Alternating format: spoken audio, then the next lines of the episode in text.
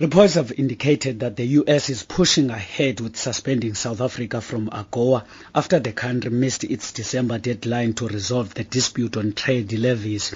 U S President Barack Obama is expected to make an announcement soon about his government's decision.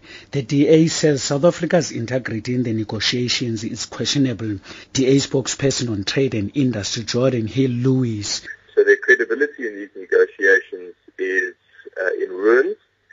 And we sincerely hope that they are right, that they can be close to an agreement this week.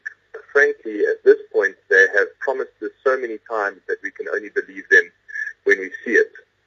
And if we are, if we don't get an agreement and our agricultural products are excluded uh, from the U S A because of it, then the South African government and ultimately the president will have to account.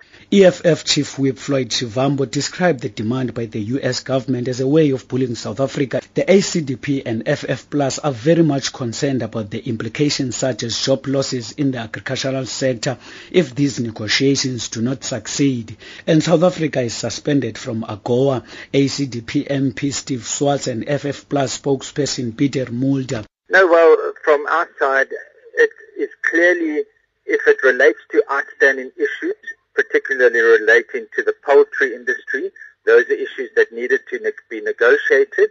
And so I do not believe that in the context of the agreement that has been signed and needs to be implemented, that it should be seen as bullying tactics.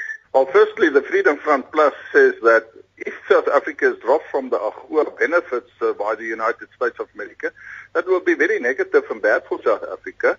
Uh, and specifically when it comes to our export products uh, and other benefits, and that uh, is going to create more uh, people without jobs. Uh, so that is the one problem.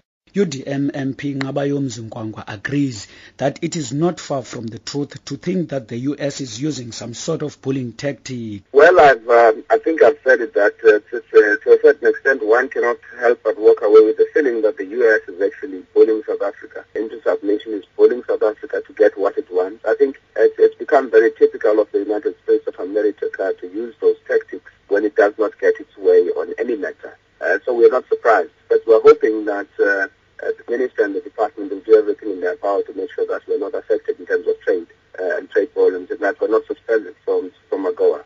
A N C M P and chairperson of the Portfolio Committee on Trade and Industry, Johan Fabs, could not be reached.